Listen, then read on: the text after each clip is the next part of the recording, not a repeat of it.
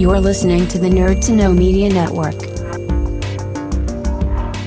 Join us at nerdtoknowmedia.com.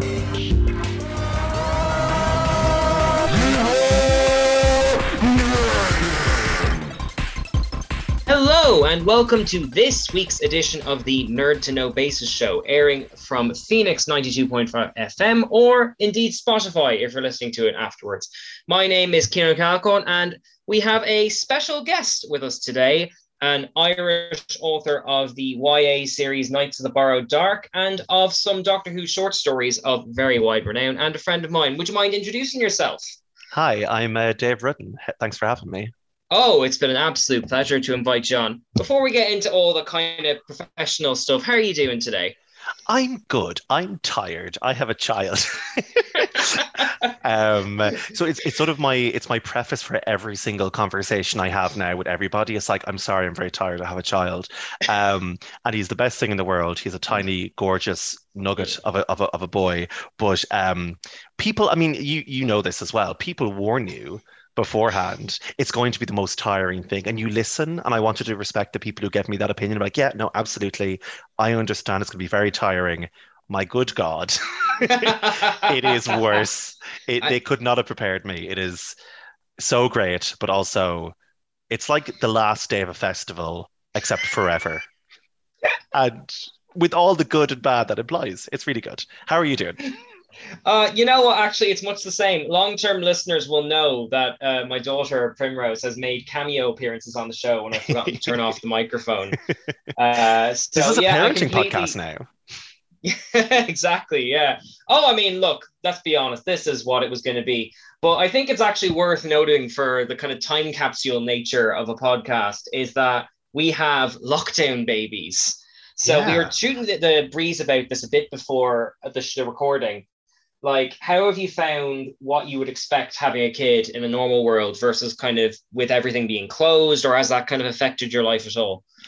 Yeah i mean i suppose when you think about parenthood or at least for me i often thought about like how much fun it would be to sort of introduce my kid to things mm. but uh, with lockdown, the only thing I could kind of introduce him to was the television, which you're not really supposed to do. Um, although I watched, um, we talked a bit earlier, I'm, I'm working my way through anime that I would have missed growing up in, in the wilds of Cavan. And so I watched, this is probably ill advised, I watched End of Evangelion with my six month old. and I'm glad that he can't talk because otherwise he might have asked questions as to what was happening, and I really couldn't have explained it to him. Mm. Um, so it's been it's been weird. It's been it's been tough isolated from our families and been tough isolated from people who might like come over and, and like my friends have found it tough not to get to meet them except in sort of like the brief windows of non-lockdown but at the same time it's just such a huge global catastrophe that you can't really give out about not being able to get someone to babysit you know there's just too much else too much other stuff going on it was it was tough not being able to go in for the um for the ultrasound visits and things like that. But we got through. He's happy. He's healthy. Like I can't really ask for more. Oh, I didn't even consider that. So you kind of this this was lockdown was in the kind of pregnancy stages as well. Then like yeah, a lot of hanging out, hanging around outside the rotunda with a hundred other worried dads. Mm. Um, and then luckily I, I got to be present for the birth, um, which is which is really important. And it is just kind of the start of things. So you know I've got to hang out with him since, which is nice. Um, mm. So yeah, I mean it's it's it's tough and it's weird, but sure, isn't that 2020 slash 2021 all over? That's true. Well, I mean, with that in mind, kind of, let's talk a bit about your kind of writing career then, like, because you have a new book on the go. Uh, like, currently, we may talk about that depending on your discretion. Cool. But people will know you kind of as the author of the trilogy, The Knights of the Borrowed Dark, uh, which always sells really well in the bookshop I work in, and for your two Doctor Who collections, The 12 Angels Weeping and The Wintertime Paradox. Big question, which you're perfectly able to refuse to answer. kind of, how did you kind of get into writing? What made you interested in writing, first of all? So for me, growing up in a tiny village in West Cavan, like literally there are more people on this podcast right now than there are in the village where I'm from.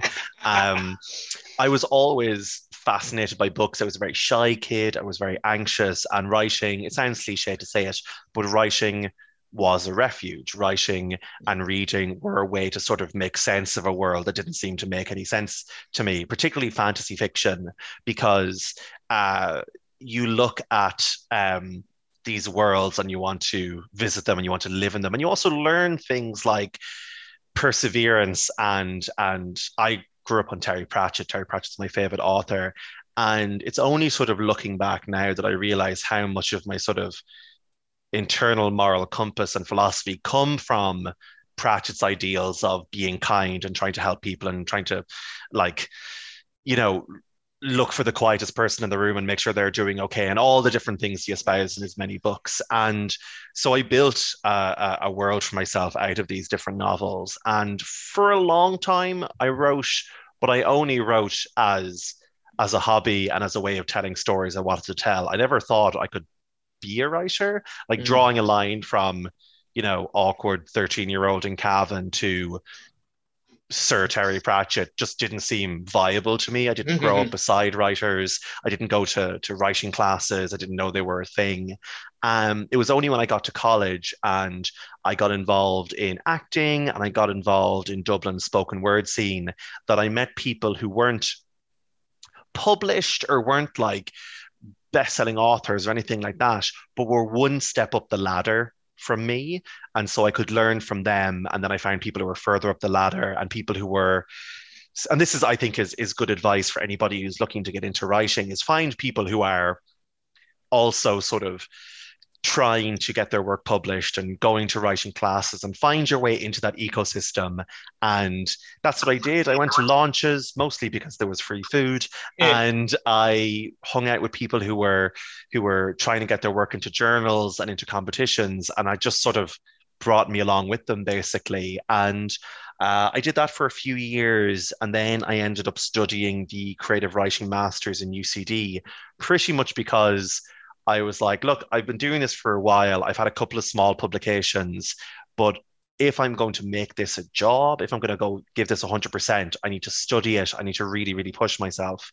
And during that master's, I wrote the first chapter of a YA novel, and nobody liked it.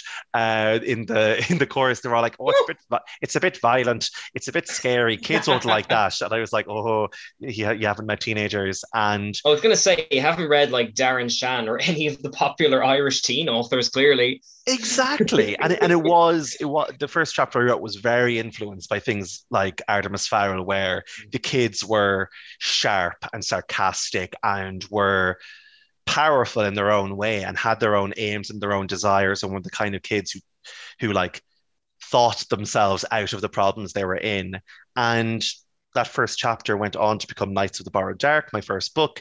Um, I ended up selling the trilogy to Penguin Random House, and I've just been running around like a mad Egypt ever since, basically. Well, then, actually, because let's go into this a bit, because I was a bit of a spectator on the sort of, for lack of a better term, the sort of the wilderness years before yeah. you became a published author. And you did, it's worth mentioning, you did a lot of acting. You were in a theater company with Deirdre Sullivan, and I have another friend of ours on the show. Like, mm. you know, you're doing lots of spoken word and lots of different types of things. Did they help you kind of self actualize into an author, or was it sort of like what kind of effects did that have on your career and the way you write now? Yeah, absolutely. And also, um, if, if listeners are looking for an incredible feminist dark fairy tale writer, Deirdre Sullivan is absolutely incredible. Uh, her collection Tangleweed and Brine, or her her most recent one, um, which I'm blanking on the name of, but I have it on my shelf. Kian, what is the uh, the, the, the, the uh, Children of Lir retelling. It's right Savage Her Reply. Me, if I can move my Savitor chair reply. It's it's the one that's based on the Children of Lir, and I'm going to Google it now. And it's reply. That's it, Deirdre. If um, you're listening, you have earned the right to slap me the next time I see you for not because because it is a book that made me cry, and not many do that. It's, but yeah, so how did kind of working? You mentioned kind of talking about kind of meeting people who are like one step above you, all that kind of stuff. Did that kind of influence you creatively or did it just make you a bit more kind of career savvy like yeah i mean look every writer is different every writer's path to writing is different and that's what makes writing very frustrating i think is because you can sit down and study how neil gaiman or ursula le guin or naomi novik or any of these authors got their start but you just end up with loads of different paths and it's hard to know which one to throw all your energy into. For me, as somebody who grew up very shy and therefore now needs a lot of validation. Mm. I um I really liked being on stage. I really liked uh, pretending to be a confident person, and I ended up going to a lot of spoken word events, um, going to a lot of storytelling events, and showcasing work there. Like and getting very for me, I became obsessed with the idea of musicality in your writing and the idea of um, this flow and rhythm you could achieve by being really sharp on your sentences and making sure they were edited, making sure you tuned each sentence like a guitar string, basically. Because when you're in front of an audience, you don't have time to ramble for four or five paragraphs and then come back to the main point. Like, for example, I'm a huge fan of Robert Jordan, but those books would never have gone down well at, a, an open mic night after the fourth description of a Domani dress. You'd be like, all right, Robert, you can cut some of these, some of these descriptions. You, have talked to someone who's had to pack two of each of his book into one shelf. I get it completely. like that shelf must have been nine miles long. Oh my god, um, where the, Tolkien doesn't get a look in now next to when he's near Jordan, like you know.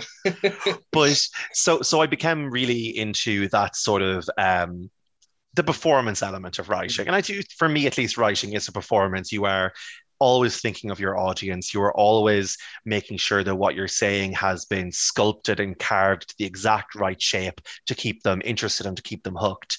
And also, I was very lucky to find people like Deirdre Sullivan and uh, Sarah Maria Griffin, another incredible YA author, uh, Graham Tugwell, like an amazing horror and now RPG writer. And these people kind of became my my team and my, my sort of clan and we shared our victories together and we shared our failures and we sent each other um, competitions that had opened and we we looked out for each other and still do and like writing is a job that doesn't come necessarily with an office or with co-workers but you can build a group or a guild or a team or or whatever around you and make it feel less lonely, like it's just you at the keyboard. So I was very lucky that I found the right kind of people early on, and very lucky that for me, that and t- I used to be a teacher, um, but that and teaching and trying to convince 15 year olds to care about writing really sharpened me for writing for young people because you can't talk down to young, young people they won't stand for it.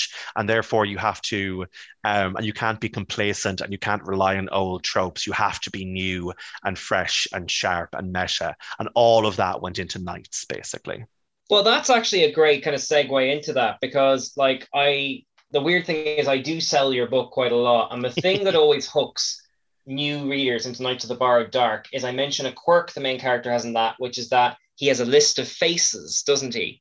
That like, you know, this is his number 34 is the slightly awkward face and all that kind of stuff. What kind of brought you to that world and those characters? Like I know you mentioned the course, but like what was your kind of starting point saying this is the story I'm going to tell for my career and everything like?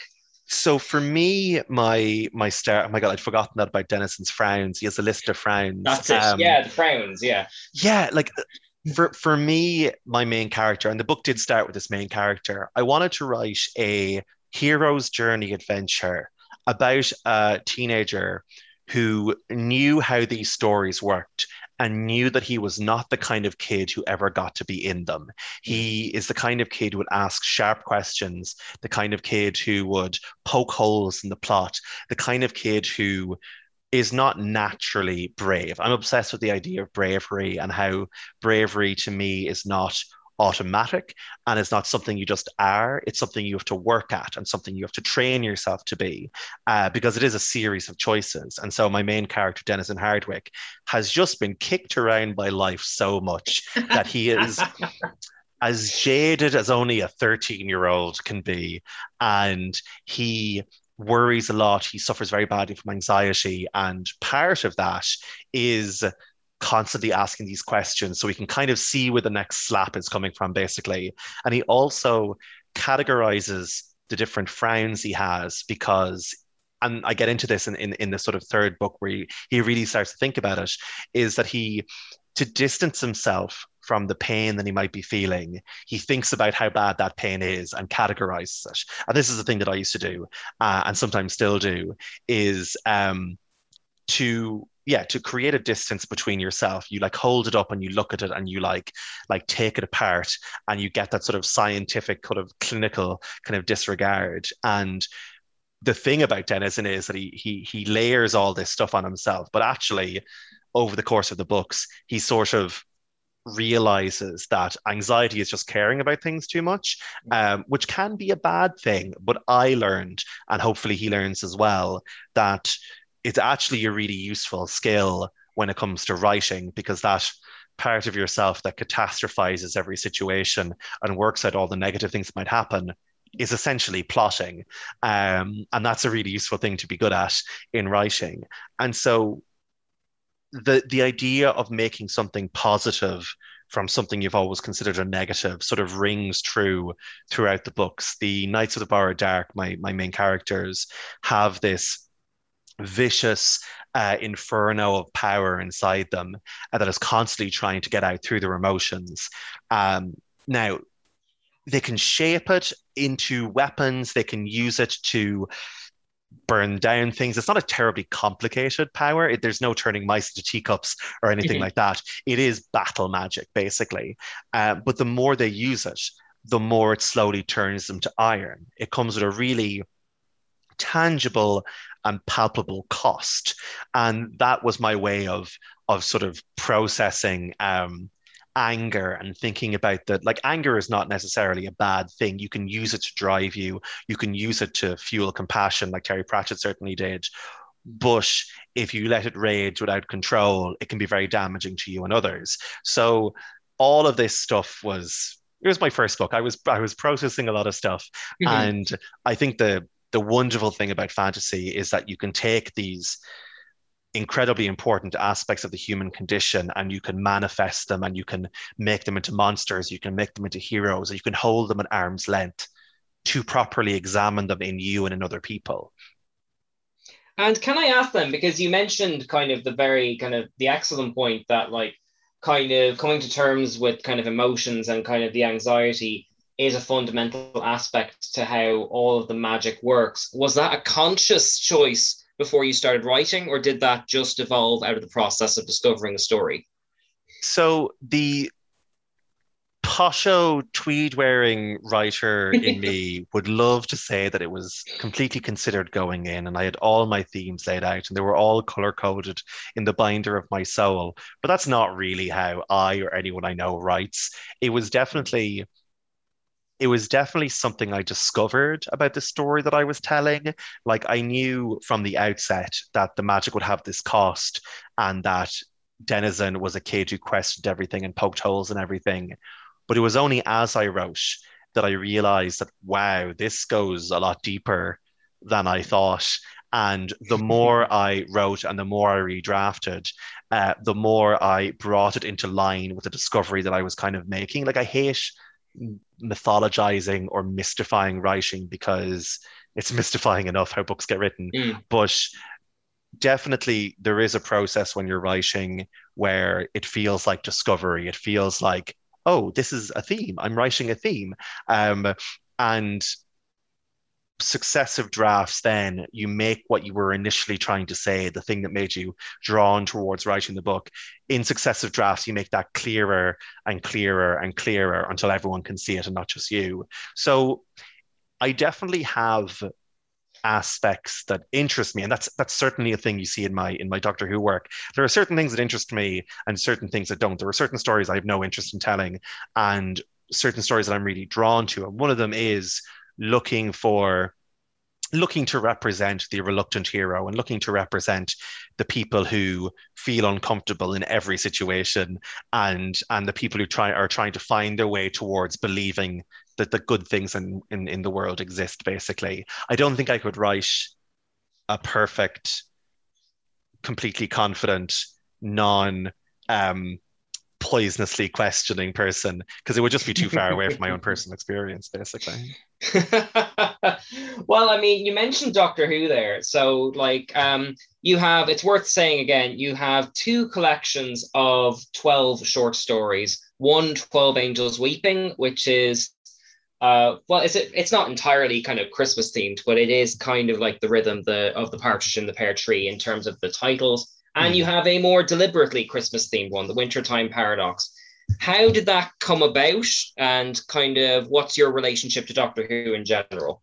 So, um, I have a weird relationship with Doctor Who, where you know most people grew up obviously watching the watching the show or watching it with their folks or seeing it when it when it aired depending on on your age. I grew up in a valley in west cavan where we didn't have bbc 2 um, so my first introduction to doctor who was the books um, and my first um, my first introduction to, to Doctor Who was a novel called Alien Bodies by Lawrence Miles, uh, who is a sort of a wilderness years really, really oh, the kind of Virgin Line adventure, like kind yeah. of when all of the fans had taken over the asylum, but before it kind of came back, kind of era like. That's a really good way of describing it. I remember doing um, there's a Doctor Who book club podcast, and uh, I remember doing an interview with them, and they were like, "So, what was your first experience with Doctor Who?" And I was like, "Alien Bodies" by Lawrence Miles, and they were like, "Really? Are you okay?"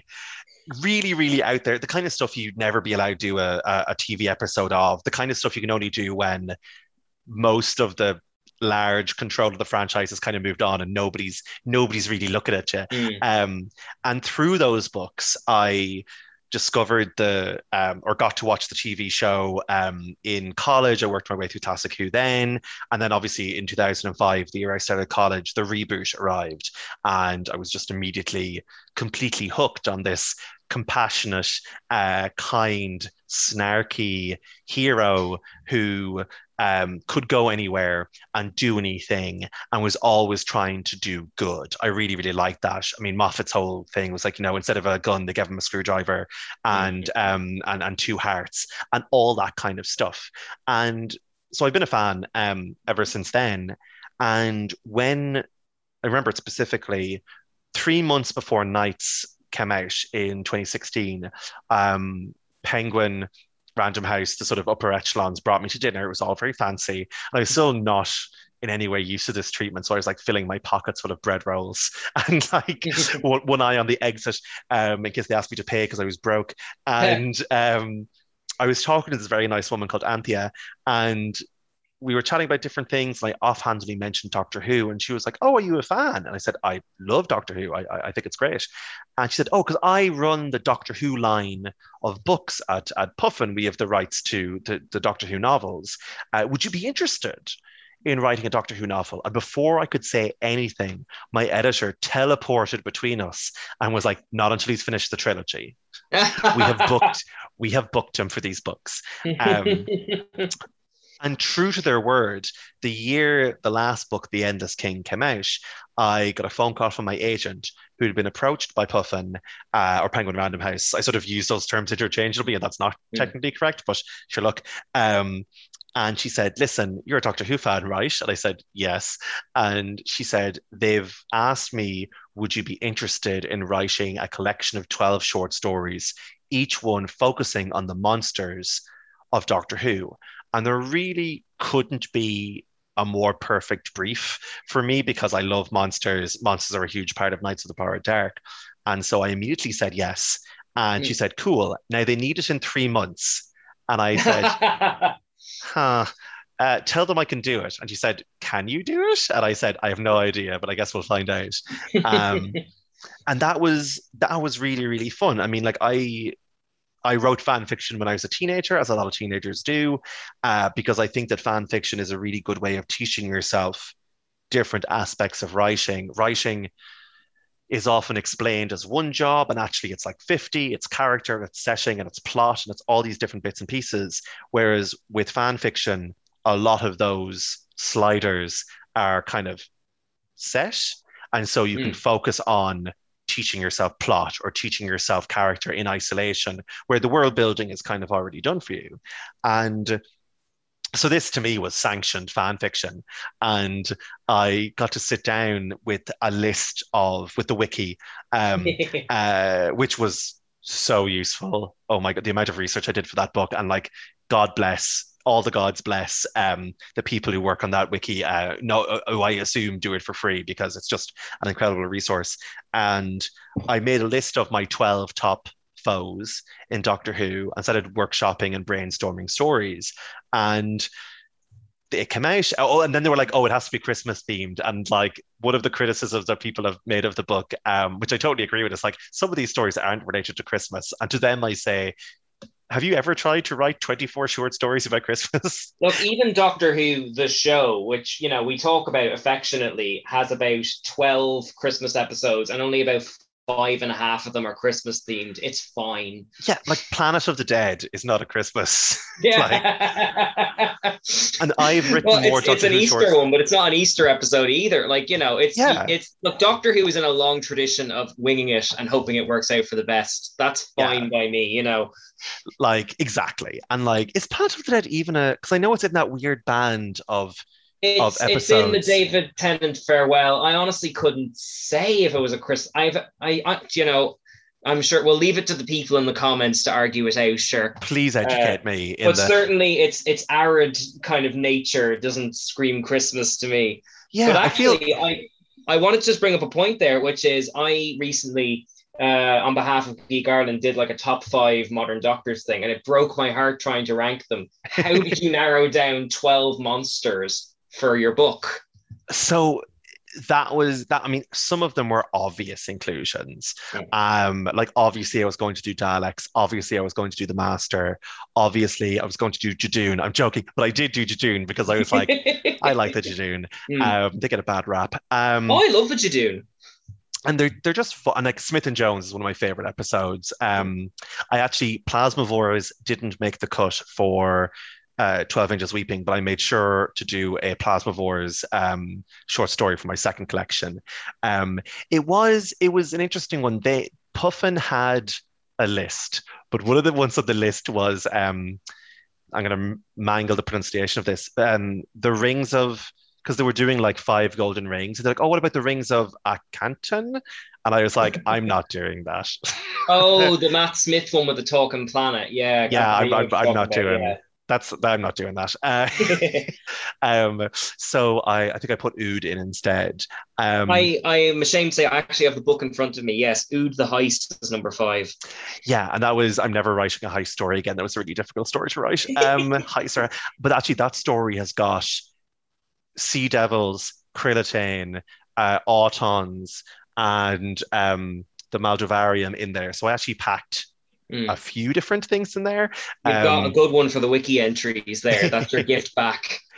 They like this exactly. This is it. And actually, fair play to whoever went through the anthology and like categorized all the references and like found references I didn't think anyone would find and like tried to find the chronology for it and was like, okay, this mm. story I think exists between these two eras of Doctor Who. Again, doing the doing the Time Lord's work. But um, yeah. yeah, it was it was really fun because I think with fan fiction, one of the reasons it's so important is because when you're creating something for a franchise as large as Doctor Who, when you're making a TV episode, you're working under a lot of constraints, and fan fiction simply doesn't have those constraints. So you get to peer into eras and look at characters and you know have representation that the uh, that the mainline show might be missing and so for me i got to delve into aspects of doctor who that i don't think maybe would for a number of different reasons and maybe rightfully so wouldn't get full episodes um, and it was funny getting a glimpse of their because I didn't. I mean, you, I didn't have complete free will with it. There are like obviously consider it, you are playing with someone else's toys, so there were kind of fun considerations there and like things I had to like check with the BBC and weird things they called me up on that I thought were quite surprising. Um, so, for example, uh, one of the stories is a Vastra and Jenny love story set at Christmas, and it's also about uh, Vastra feeling like a, a like a lizard woman out of time, and you know, everyone she knows is dead. It's like that children's book with the dinosaur, like everyone I know is dead. like, um, and like, you know, the doctor gets to run a doctor is the last of their kind and they get to like um run around a lot, but Vastra is, is living in a specific place and and trying to so it's it's it's it's it's sort of a love story between them. It's sort of a quiet, sort of like romance story, but I offhandedly made the Silurians polytheistic, and the BBC were like, "Oh, are they polytheistic?" And I was like, "It's unclear because there's been a few different versions." They're like, "Okay, well, don't come out definitively one way or the other because we might want to make them monotheistic later." And I was like, "Okay," so I just like I, muddied the I gotta say, I think Big Finish actually made them polytheistic recently. I think they may have done you dirty. What? Oh my God. I'm taking this to the top. Um, but this, I mean, this is the thing about Doctor Who is that like there are so many stories being told across so many different mediums that inevitably there is going to be a clash or a conflict because, and I think this is a misconception people have of like tie-in fiction. You don't have access. You do you're but you don't have access to every single other story created. I don't even think you can request them. Um, you so you you have to do your research and and and, and occasionally um you can track things down and kind of find things out or talk to the authors. But like if something's released by Big Finish the day after um 12 Angels Weeping comes out, I there's nothing I can do about and it's Doctor Who, you know, there's there's going to be some. I, I don't think there is a shared universe out there that doesn't have like little oddities. I mean, just like look up where Cyclops' eye beams come from, um, and it's Oh di- yeah, or like there's the Atlantis has been three destroyed three times. It's fine. I doc I think Doctor Who's a flexible enough universe that you can just kind of shrug it off if it doesn't make of- sense. I mean, everybody's making every effort they can, and I Mm. think things will always slip through the net.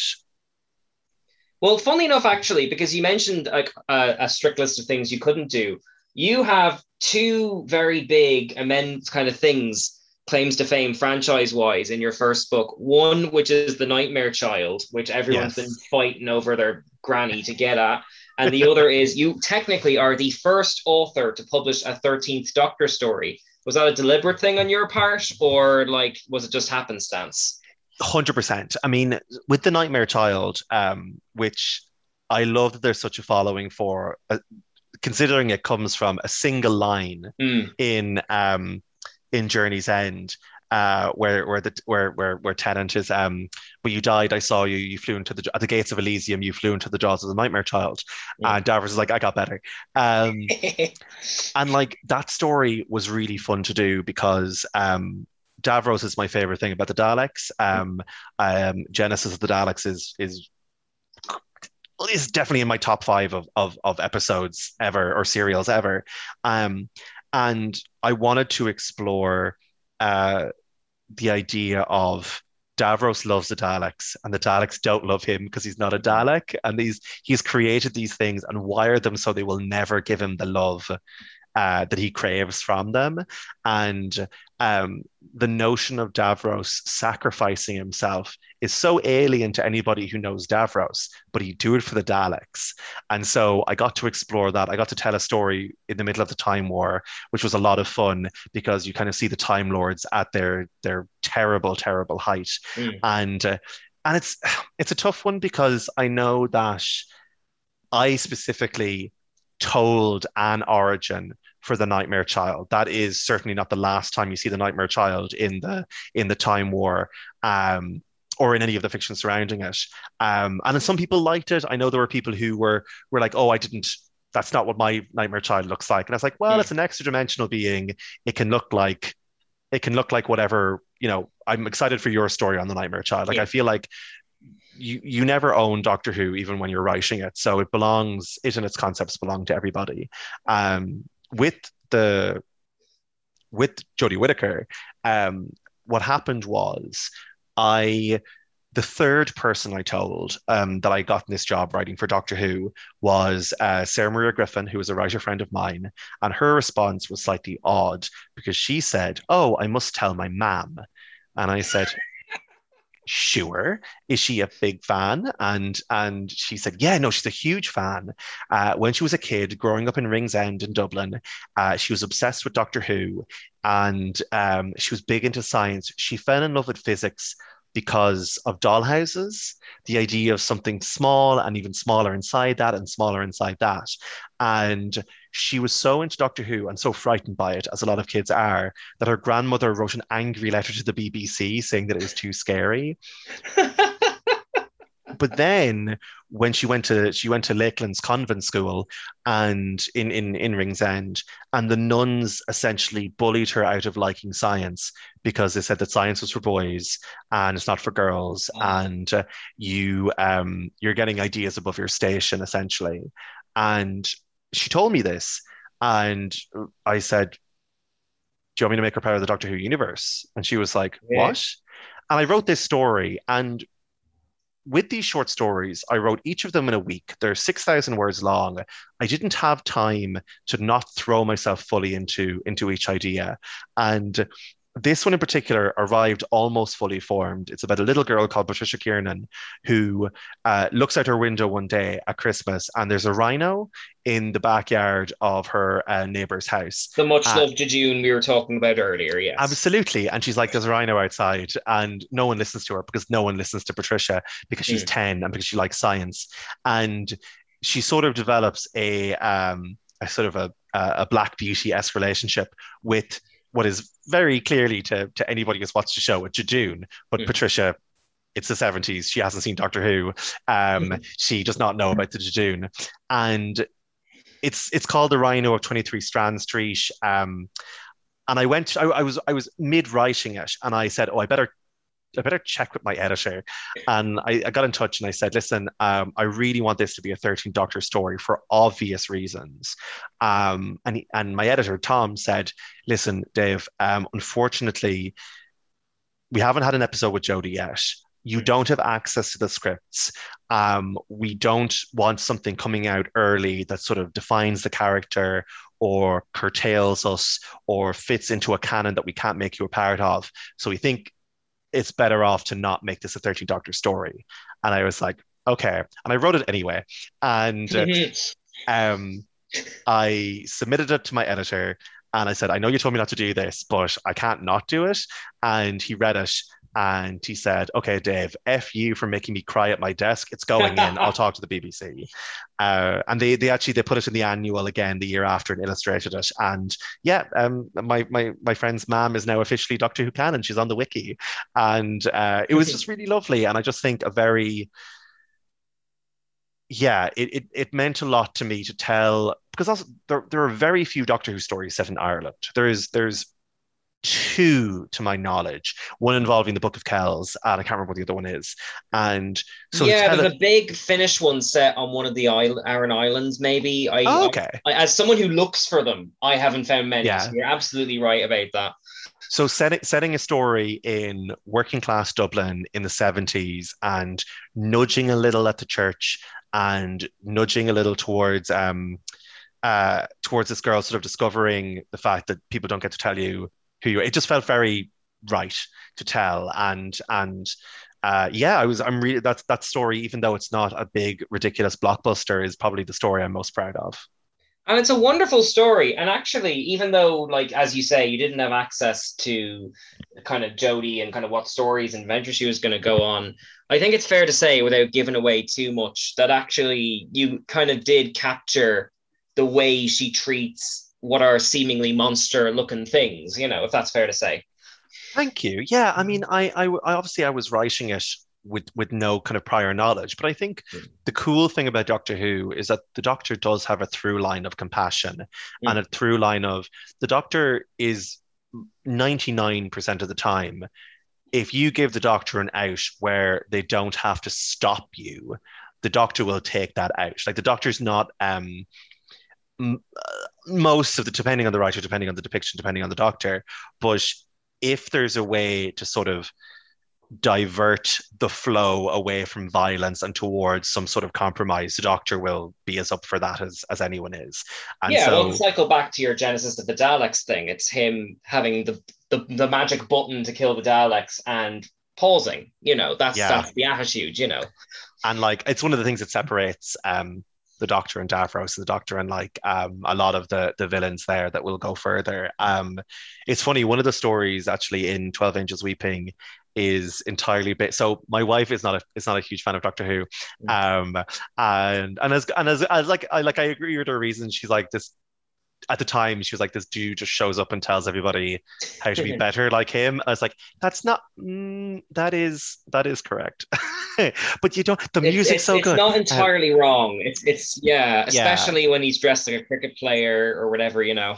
and like the it's a bit like that deleted um not deleted scene that sort of there's a scene that I don't think was aired in between the Angels two-parter and um the Vampires of Venice which I think is an underrated episode where um Amy is looking at um uh sort of a slideshow of all the doctor's companions and she's like are they always young attractive women and the doctor's like no there was a dog um and I was I was searching for a, a master story to tell, and Mm. I sort of took everything uh, Sarah didn't like about Doctor Who and explored that. And it's a sort of a series of vignettes. I don't give too much away. It's a series of vignettes Mm. where a doctor-like character is the Doctor, but there's just a slight turn toward on the dial towards evil. And there's this bit where um you know he he's there with a companion they try and save the world and it goes wrong and the doctor does the thing the doctor always does you know, takes a big chance and in the show the big chance usually works out and in this it doesn't and the doctor's like oh oh well Mm. and the companion's horrified and it's like i want to i want to leave i'm gonna i'm gonna quit and the doctor-esque character um says okay you can totally leave that's no problem i'll drop you back at your home world um pity what's going to happen to it and she's like what do you mean and he's like oh well I usually there's so many planets, and I can only really pay attention to the ones I have some kind of connection with. And in 150 years, this terrible thing will happen to your world, and I probably won't be there to stop it. And she's like, Oh. "What? What are you saying?" And he's like, "I'm saying the adventure is over when I say it's over." Oh my And- god! Well, that's yes. That was that was my fiance Stevie's favorite in that collection. Oh. yeah, it's That is that's really lovely. it's, Um, it's a very haunting one now. I just because I'm slightly conscious of time, I am aware that your Wintertime Paradox is coming into paperback soon. Uh, Yeah. I'm assuming you had slightly more time on this. There was actually a much more Davros and the Doctor centric story in the second one. Was there a new approach to this new book, or beyond it being more Christmassy, or like what was your process? Absolutely. Like I, I try and never, I mean, I don't want to write the same book twice, you know? Mm. So with um 12 Angels Weeping, I'd never written a short story collection before. And with Wintertime Paradox, I had pretty much the same amount of time, but I wanted to be more ambitious. And so this one has a a little bit of a meta narrative running through it. The stories are all connected, they're all building to something. It also uh, showcases one of my favorite antagonists from Doctor Who of all time, which is um Faction Paradox, who are also from the Wilderness Years and are essentially the reverse of all of that sort of protect the timeline, you know, don't interfere. They act they actively worship paradox. They encourage it. They like breaking the universe. Um, the And the they found the right franchise for it. Oh, 100%. The the entry exam to be part of Faction Paradox is to kill your own grandfather. like so so you basically like become a walking paradox. It's a lot of fun. And so the, in this anthology there's and this is the first time they've shown up in New Who, which is really exciting. And there's uh, a Davro, there's a Missy story. Missy's very close to my heart. Um the audiobook is is read by Sophie Aldred, which is just an, an, a ridiculous, Ooh. lovely compliment that um, that she would be in any way interested in my nonsense. Um, one of the stories, the first one that I wrote, is um, essentially Petronella Osgood uh, in Die Hard. It's uh, it's a raid on the Black Archive, and she's the only person working on Christmas Eve. So it's her, her scarf, and whatever alien tech she can salvage against um, against an invasion. And um, actually, uh, Ingrid Oliver, who played uh, Osgood, wrote a really lovely foreword for the book. So when the when the anthology comes out in paperback in, in mid October, I think October 15th, it will have a, for, a new foreword. Um, it will also have a bonus story that I wrote for the Time Lord Victorious event that the BBC did there. Um, yeah, actually, I meant to ask you casually, where can I find that? It's the only bit I'm missing from the collection, as it were. So the story was featured along. One of the cool things that was done during lockdown is Steven Moffat and Russell T Davies and Paul Cornell and some other people wrote short stories um, that went up on the BBC website. So Canaries, my short story, went up as part of that. So I'm 90% sure it's still on the website. Um, so you can read it there or it will be in the new anthology. Excellent. And it's worth mentioning, I don't want to spoil the whole book, but the ideas, especially like not to play favorites, but especially in the second one, just some of the ideas, you hear them and you're like, all right, I got to know what this is. It's Gallifrey history as Panto, uh, the Doctor and Davros meeting for a hot chocolate every Christmas, like Rory visiting River Song in prison. Like there's just like every single concept is just like, all right, I got to see what's happening here. What's what's going on? Like, did you you said you kind of wanted to have a through line and stuff, but did you just want to be decidedly more ambitious, or did that just come from being more comfortable second time round? I think uh, I think thank you. You're you're very good. I, I I think a mixture of both. I think that like on one side, I'd hit my because like I always say that with Knights of the Borrowed Dark, it was my it was my creation, it's my IP. So I just had to worry about being good or bad. But with Doctor Who, you can be wrong. You can be wrong. you can you can you can you can you can write something that is not what people's view of Tom Baker's mm. Doctor or um, or, or any of the doctors are. And so you have to be super, super careful. And because 12 Angels Weeping was really well received, which is really, really lovely and just a huge kind of vote of confidence, it I felt like I could push myself a bit more and I felt that I could I could try out new things and sort of the great thing about writing for a franchise like Doctor Who is that you're not you're just adding to it. You're not like taking it over. You're not directing the entire thing. You're just like adding a little room onto the house. And um, so for me, I got to delve into some of it was like things that must have happened. Of hmm. course, Rory visited River in Stormcage, and also they have very few interactions on the show. Like they, mm. they hmm. they're in groups a lot together, but there's I would have loved a Rory and River team up episode. Um, especially or to go back to the first book, you have an Eleventh Doctor and Rory episode, so that seems to be kind of part of your kind of mode of operations as well. Like, I love writing Rory. He's so much fun. He's basically he's basically a grown up denizen, and he's just so like like like you know you can walk into this huge amazing alien palace and Rory's gonna be like oh no. Why is what's happening? Is there a why is there no first aid box on the wall? What's I think on? it's because he can't run as fast as the other two and in that regard I do sympathize with him.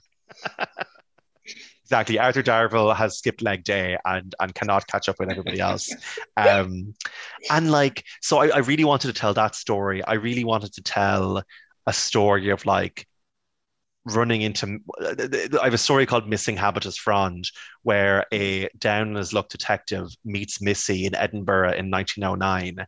And that mostly came from him meeting her and oh he he finds her on a train and he's like excuse me you're he's having a really bad day and he's like excuse me you're in my seat and she's like what and like he has no oh. idea who she oh. is so he's like can you get out of my seat please it's my it's my ticket and she's and she just takes an interest in him mm. and that's no that's no good for him um but it just it, there's a there's an interaction in it where uh, he's like, "What's your name?" and she says, "Missy," and he's like, "Missy what?" and she's like, "Just Missy, like Hamlet or Cher," and she's a lot of fun to write. Oh my god, um, probably my favorite depiction of the master. I think, um, especially the arc she went on. Um, so yeah, so a lot of it's me exploring things I would have liked to have seen in the show, or or just my own little like bits and pieces of interest, and um, and ex- I really wanted to explore Davros's psyche because he is so interesting, and I think he's probably very lonely, and I think the the Doctor is probably the closest he has to a contemporary and friend, and it's a different relationship than Doctor has with the Master because Davros probably knows he is not the Doctor's equal, and that must eat at Davros. Mm-hmm. But also, I feel like Davros is someone who craves um, not affection, even maybe. yeah, like like Davros wants his children to respect him, and he wants. I, I would imagine he wants a doctor to respect him, and so I imagine he probably has two numbers in his speed dial, and it's the doctor and it's the Daleks, and neither one of those are healthy relationships. Um, the the scene in um the scene in The Magician's Apprentice, or the second part of that two-parter, where they have this hangout together, and um and Davros is like, "You're not a good doctor," and they laugh together. I think I think one of the things that Capaldi really brought to it was, especially with the stuff with the River, is they seemed of a they, they, there was a different energy than Matt Smith. It was sort of a more not laid back is the wrong word, but um, no, I get you. Matt Smith is like you run down the corridor, and kind of Capaldi is you stop and see if there's any clues in the bricks. Like there's, it's a Yeah. slightly different. Like and like Capaldi was just Capaldi was just more tired and would kind of like was would laugh helplessly at things that Matt Smith Matt Smith's doctor wouldn't let himself feel helpless. mm, Whereas the 12th Doctor, I think, almost reveled in feeling smaller than the previous doctors, if that makes sense. Um, so so yeah, so there's a lot of, I mean, it sounds weird to say there's a lot of fan service, but I'm the fan, if that makes sense in the book. There's a lot of me just be like, and like, yeah, I I I had a lot of fun writing it, and I think that comes across as well. Because I think Doctor Who at its core is fun. It is high energy, high velocity, high speed, r- radical compassion towards the universe, and I, I tried to bring some of that into the into the book. well then.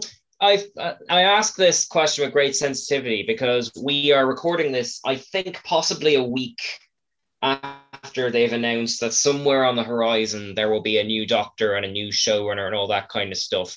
Uh, I would just ask now that you're sort of part of the Whoniverse, like Hmm. what if they rang up would you like to see in a new era of Do- Doctor Who, be it Oh aesthetically or anything like that? And for the Um, purposes of this, despite who's listening, there are no wrong answers. I have had conversations with my friends who are writers where you're like, would you dare? Would- because on one side, I am absolutely not qualified to to take on showrunning Doctor Who, which I know is not the question that you asked, but let's talk about it. Um, on the other side, I'm that kind of person who, like, if someone rang me tomorrow and was like, "Do you want to be Batman?" I'd be like, "Sure, I'll figure it out on the way." Um, what I would like to see from a new era of Doctor Who is I like the focus on smaller stories.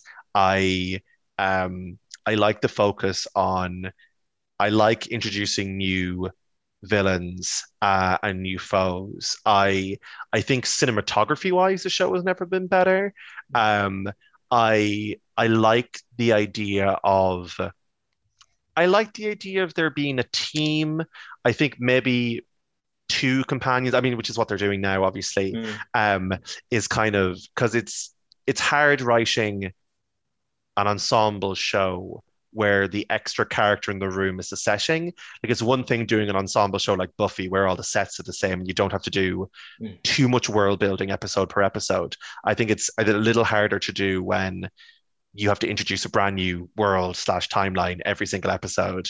Um, what else would I like to see? I one thing I'd love, um, and this would sort of be my, I'd love for the Time Lords to be back, and there not to be sort of any like. I would like it not to be a plot line. I would like the Time Lords just to be back and the Doctor to be one of many again. Mm. Because some of my favorite parts of Classic Who are where like like meeting on an escalator, you just meet other Time Lords, and they're all weird. Um, like uh, what is that first Doctor story? Is the the Time Meddler, That's it, the meddling monk, yeah. the meddling monk, and it's just the Doctor's like, "What are you doing?" And he's like, "Oh, I'm building a laser gun to shoot a Viking ship." I was like, "Could you stop? like, what is this?" Mild Um, irritation, yeah. yeah and i like that sort of I, I like i like that i think that would be really interesting i think that like um i enjoyed the the idea of the the, the lonely god and the, the last of time lords but i also really like the idea of the doctor being kept small you know being kept as as part of a group and um i re- i find it really refreshing in in the new series that the doctor could announce who they were people would go who like Yeah. not in a in a Not in Doctor Who kind of way. Yeah, but yeah. it just in a I've never heard of you kind of thing. Um, because it offers it offers different opportunities. Um, what else would I like to see? I like to, you know, obviously continuing continuing diversity. I like, I mean, give it to Jo Martin. Mm. She Why- was incredible in um uh Fugitive of the Judoon. Um, like, yeah, like I would I would like us I've yeah, I'd like I'd like her. I think she'd be a brilliant doctor. I mean, Yeah. but sure, who knows who it's going to who it's going to be. Um, give it to Richard Ayoade. Give it to like Oh, yeah, sure. He's sure people have been asking long enough. Yeah, I mean, I know we're hitting up against the time now, but like you're right. It took much as we love him, it took Capaldi about a season to get his feet, and Jo Martin got it in like a minute. Like you know, she was ready to go. Like you know, it's a it's a it's a funny one. I mean, I think I think you could ask hundred Doctor Who fans when each Doctor hit their stride, and they'd all have hundred different answers, and that's sort of the the glory of Doctor Who. Like I, I think that um, it must just be a very weird thing to step into a role with so much weight and power and history and try and find a way of making it yours, especially because the first few episodes of every season, I think, are usually written to be doctor agnostic or to be uh, written for the previous doctor. And that Mm. must be a huge challenge as well because they're written for the previous doctor, but you can't just go in and do an impression of the previous doctor. That's not going to work at all. And I think as well, I remember seeing a, a meme once that the it was like the life cycle of every Doctor Who fan is they're changing doctors. No, this new doctor is terrible. Oh my god, this new doctor is great. They're changing doctors. yeah. So, like- circle, yeah, Um, like I think season season ten, Capaldi's last season, is one of the strongest seasons um they ever did. Uh, I loved. Uh, there's a Bill story in Wintertime Paradox. I just love Bill. Like Oh, four seasons of a rock in the Irish setting. Yeah, yeah, yeah, the young the- scientists. That's it. Yeah, it's wait, where is it? Sorry, which one? It's a young scientist convention in like 2045. But it's in the Um, convention center, isn't it? It is because I spent I did some gigs at Worldcon two years ago, and I spent a lot of time in there. And I was like, I need to, I need to blow this up. But that's Like, perfect because Comic Con happens there. You'll be able to reenact it someday. We would need a very large budget, but yes, and some hollow projectors, and but yeah, I, I I'm down for that. Excellent. Well, now, before we kind of wrap, I know that you are looking to kind of, you were discussing doing some events, maybe in schools. Would you like to talk about that? Yeah, so because I used to be a teacher and I used to be an actor, I do an awful lot of events. I teach writing for young people, I teach writing for for adults, I teach writing for little kids. I also do uh, author talks where I sort of delve into my own writing and do readings and answer questions about my beard. Uh, so if people are if there are teachers out there or, or people who want to band together and, and, and, and book me for a writing class, um, they can find my contact details at daverudden.com. Um, so I'm or on Twitter at d underscore Rudden writes. Uh, I also, if you're um, into watching someone be very bad at video games, I also stream every Sunday on Twitch at 3 p.m. GMT uh, at Twitch dot Dave dies a lot. Um, Yeah. So you can find me there. I'm currently playing Resident Evil Village and being very scared. Excellent. Well, you've got the deets there. We'll put them up with the episode as well. So I just want to say, uh, Dave, thank you so much. I know you've got a new book coming out soon. Do you want to mention a date or anything like that before we wrap? Uh, yeah, thank you so much, Kian. This has been a lot of fun. Um, so the the the paperback of uh, the Wintertime Paradox is out in mid-October. I'm also currently working on a adult fantasy novel, um, but I'm 115,000 words into it, and so there's no signs of slowing down. So we don't have a publication date for that just yet. Oh, lovely. Well, Dave, thank you so much. I wish you the very best with the new book and with soon to be chasing your toddler around.